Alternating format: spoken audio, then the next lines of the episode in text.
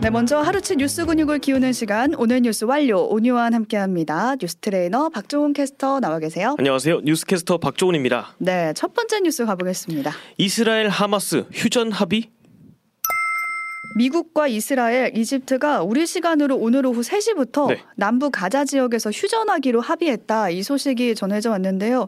우선 이 죄 없는 민간인들이 대피할 시간 주겠다 이건가요? 그렇습니다. 일단 이스라엘이 지난 7일 하마스의 공격 이후에 가자 지구에 연일 폭격을 가하면서 보복을 하고 있는데 음, 벽하고 바다로 둘러싸인 이 가자 지구에서 팔레스타인 민간인들이 빠져나갈 수 있는 방법은 가자 지구 남부와 이 연결된 이집트 라파 국경밖에 없습니다. 네. 이게 유일한 대피로고요.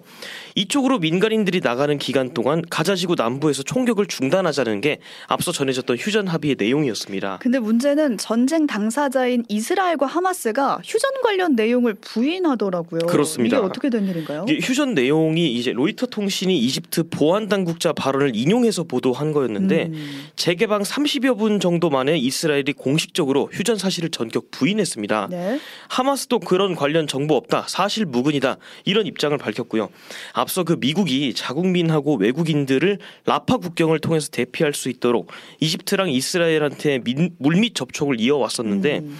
현장에서 군사 행위들이 통제가 안 되는 측면들이 좀 있는 것 같습니다. 근데 중요한 거는 라파 국경을 잠깐 연다 만다 하는 것도 네. 어쨌든 이스라엘이 지상 작전을 벌이기 전에 바로 그 전 단계 차원에서 하는 일 같다는 거예요. 그렇습니다. 지금 국제 사회는 이스라엘한테 등을 돌리고 있고 음. 휴전 얘기가 나온 것도 국제 사회의 어떤 비판적인 시각을 전환시킬 필요성에서 나온 측면이 좀 있습니다. 네, 우선 민간인이 죽어가는 게 지금 계속해서 보도되고 있고 그렇습니다. 가자 지구에서 지금 사망한 사람 60%가 어린 아이 나 여성이다 이런 외신 보도도 나오고 있거든요. 네. 이게 정말 이스라엘이 말했던 하마스 박멸을 위한 전쟁일까 이런 생각이 드는 거죠. 그러니까요. 그리고 지금 서방 다수 국가가 가자지구 지상전을 연기할 거를 촉구하고 있거든요. 음, 당장 이스라엘 이스라엘 우방국인 미국까지도 바이든 대통령이 직접 나서서 이 네. 가자지구를 점령하려는 이스라엘의 군사 작전에 대해서 큰 실수가 될 것이다라는 반대 입장을 내놓았습니다. 그런데도 이런 이스라엘의 강경한 태도가 네. 가자 지구 내에서 이제 하마스의 정당성을 또 세워주고 있는 거잖아요. 그렇습니다. 중동 5차 전쟁 얘기가 나올 정도로 전선이 커지는 그런 폭력의 악순환이 되는 것 같아서 네. 걱정이 큽니다. 다음 소식 가보겠습니다. 이준석의 눈물 아, 오늘 이준석 전 국민의힘 대표가 기자회견 중에 눈물을 흘렸는데 왜 운 건가 이걸 궁금하시는 분들이 많아요. 그렇습니다. 네. 이게 13분간의 기자회견이 있었는데 연신 눈물을 훔치더라고요. 음, 윤석열 대통령이 집권 이후 지난 17개월 동안 있었던 오류를 인정해달라. 그리고 대통령은 더 이상 검사가 아니다. 이런 말을 했습니다. 네.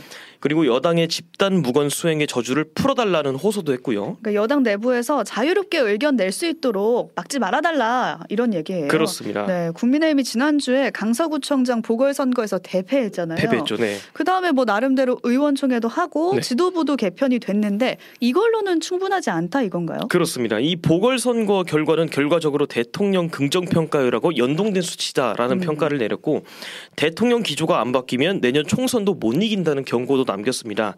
그리고 어제 국민의힘이 4시간 넘게 긴급 의원총회를 하긴 했는데 네.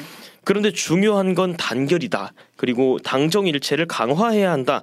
이런 게 보선 참패 대책으로 나왔습니다. 음, 정책위의장, 최고위원 이런 임명직 당직자만 바꾸고 막상 어, 당정 일체 행보를 이어왔던 김기현 대표 체제는 바뀌지 않았다는 게 이전 대표의 지적입니다. 네. 또 홍범도 흉상 이전을 어, 중단해달라고 요구를 하고 연구개발 이 R&D 예산 축소를 중단해달라. 음, 그리고 수가 현실화를 통해서 의대 정원을 확충하고 교권 회복에도 나서달라 이런 걸 촉구하기도 했고요. 특히 최성 최상병 건을 수사하다가 네. 기소가 됐던 박정훈 해병대 전 수사단장을 두고서는 정부와 여당이 어, 집단 린치를 하고 있다 이런 주장까지 했습니다.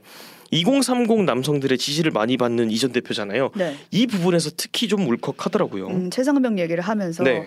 이런 가운데 이전 대표를 제명시켜야 한다고 주장하는 의원이 있는데 바로 안철수 의원이거든요. 그렇습니다. 폭평이 살벌하더라고요. 악마의 눈물 쇼입니다. 뭐 이런 말을 하더라고요. 연, 네. 연기는 둘째치고 진심이 보이지 않는다라고 음. 했고 이전 대표를 제명시키라면서 이 주제로 따로 기자회견까지 했는데 참 진지합니다. 진지하게 지금 이전 대표를 제명시켜야 한다고 주장하고 있고 네. 강서구청장 선거 패배 이후에 이전 의원은 물론이고 지금 보수 신문들도 윤 대통령 국정기조 바꾸라 이렇게 연일 지적이 나오고 그렇습니다. 있거든요. 네. 근데 아직까지는 윤 대통령의 입장은 나오지 않고 있다는 소식까지 전해드리고 다음 소식 가볼게요. 전세 사기 피해액 5천억 돌파.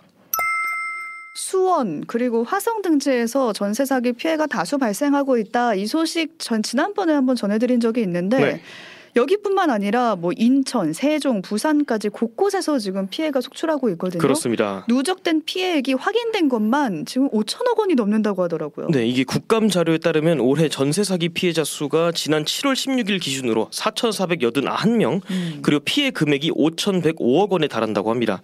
작년 하반기에 집계된 피해 인원, 피해 액수랑 비교를 하면 각각 8배, 5배를 넘는 수치입니다. 아, 당장 수원 전세 사기부터 지금 피해자가 눈덩이처럼 불어나고 있더라고요. 그렇습니다. 오늘 오, 오전 8시 기준 경기 남부청에 접수됐던 고소장이 총 134건이고 피해액은 190억 정도로 추정이 되고 있습니다. 아, 가해자 격인 문제의 그 임대인 부부는 부동산 법인 여러 개를 갖고 있었는데 그 중에 한 곳의 재무제표를 뜯어봤더니 전체 자산 대비 자본금이 겨우 1.9%였습니다. 그걸 가지고 운영한 거예요. 그렇습니다. 나머지는 전부 부채였고요. 네. 그러면 대책 없이 이제 빚으로 사업을 굴린 거죠. 경찰이 곧 소환 조사에 나선다고 합니다. 그러니까 상황이 이렇다 보니까 주택 도시보증공사 허그 콜센터에 네. 막 전화가 빗발치고 있다 이런 기사가 나왔어요. 그렇습니다. 피해 입은 사람은 물론이고 음. 이전 곧 집을 좀 구하려고 하는데 전세 사기 불안 때문에 어, 전세 보증 가입이나 이런 거 갱신하려는 어, 전화까지 정말 많습니다. 작년 기준 하루에만 3,600건 이상의 전화가 왔다고 하니까요. 작년에 그 정도면 올해는 더 빗발치지 않을까 싶어요. 그렇습니다. 이게 9월 기준 건수가 이미 작년 연간 수준을 육박한다고 하거든요. 네, 허그가 유일한 기댈 곳 일 수밖에 없거든요. 지금 그렇습니다. 상황에서는 네. 이제 보증금 제때 못 돌려받으면 세입자에게 보증금을 대신 지급해 주는 일을 하고 있잖아요. 그렇습니다. 이렇게 대신 갚아준 보증금이 엄청 늘었다고 하더라고요. 올해 허그에서 대신 갚아준 보증금이 작년 대비 무려 7배나 급증했으니까 정말 엄청 는 거죠. 그러니까 올 하반기에 전세 사기 터져 나올 거다 이렇게 했던 인터뷰가 갑자기 생각이 나는데 네. 국토부에서는 피해자 지원 차원에서 변호사 수임료 일부 또 정신과 치료비 일부를 지원한다고 하니까요 해당되는 분들은 관련 내용 잘 찾아보시면 좋겠습니다. 네. 다음 소식 가볼게요. SPC 빵 공장 끼임 사고 일주기. 네, 평택의 SPC 그룹 빵 공장에서 끼임 사고로 20대 노동자 박선빈 씨가 숨진 지 지금 1년이 지났거든요. 네. 1년 동안 유족들이 어떤 마음으로 보냈는지 지금 인터뷰가 나왔습니다. 그렇습니다. 그동안 언론에서는 이제 박선빈 씨가 아니라 사고 피해자라는 익명 처리를 해왔는데 음. 그 어머니께서 같은 일이 조금이라도 줄어드는데 도움이 됐으면 한다라면서 박선빈 이름을 공개했습니다. 네.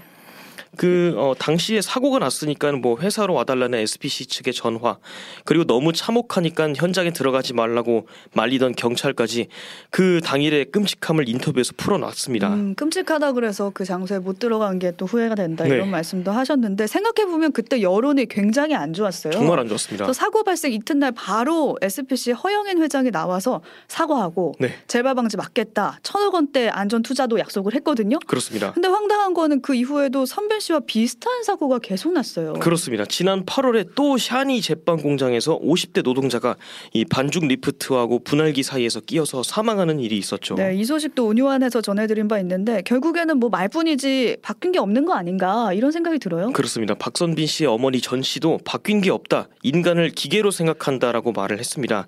안전관리 강화 여부가 이제 반복적인 사고가 나지 않는 걸로 확인할 수 있는 부분인데 음, 사고가 계속된다는 점에서 이게 제대로 이루어지고 있는가 싶죠. 네. 그럼 최근 3년간 SPC 그룹 내 빵 생산 계열사 이 SPL 공장에서 발생했던 끼임 사고만 무려 12건이라고 합니다. 그 사고가 이렇게 되풀이되는 데는 책임자 처벌 여부가 진짜 주요한 변수인 것 같거든요. 그렇습니다. 그러니까 안전은 사실 수익에 직접적으로 관계가 없기 때문에 네. 관여가 없기 때문에 최고 경영자 수준의 결단이 필요해야지 되는 거잖아요. 그렇습니다. 앞서 박선빈 씨 사고 때도 강동석 SPC 대표이사는 기소가 됐는데 이 회장 허 회장은 기소가 안 됐습니다. 음. 이 경영 책임자에게 안전 보건 관리 체계를 세우게 하고 기본적인 책임을 묻는 중대재해처벌법이 제대로 작동하는가 의문이 나올 수밖에 없는 배경이고요. 네. 이 어머니 전 씨는 이길 수 없어도 해보는 데까지 해보겠다라면서 항고를 통해 싸움을 이어가겠다라고 밝혔습니다. 네, 사실 빵 공장 사고뿐만 아니라 일하다 난 사고 소식을 저희도 계속 전해드리고 있잖아요. 네. 선빈 씨 일주기를 통해 보니까 지금 있는 법과 제도가